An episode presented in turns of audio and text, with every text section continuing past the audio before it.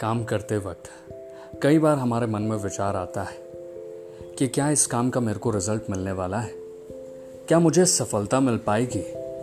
क्या जो भी कार्य मैं अपनी तरफ़ से करता रहूँगा, उसके रिजल्ट्स आने वाले समय में मेरे साथ में जुड़ने वाले हैं? क्या सफलता इसी तरीके से प्राप्त की जाती है? क्या सिस्टम्स यूज़ किए जाते हैं? क्या स्ट्रैटेजीज यूज़ की जाती है? क्या प्लानिंग यूज़ की जाती है? ताकि सफलता हमें जल्द से जल्द हमारे ज़िंदगी में हमारे साथ में जुड़ जाए। और उन्हीं सारे प्रश्नों के साथ में मैं ट्रेमोडेक्स आपके साथ में जुड़ना चाहूँगा और उनके सारे उत्तर आपके ही भाषा में, आपके ही तरीके में आपको देना चाहूँगा।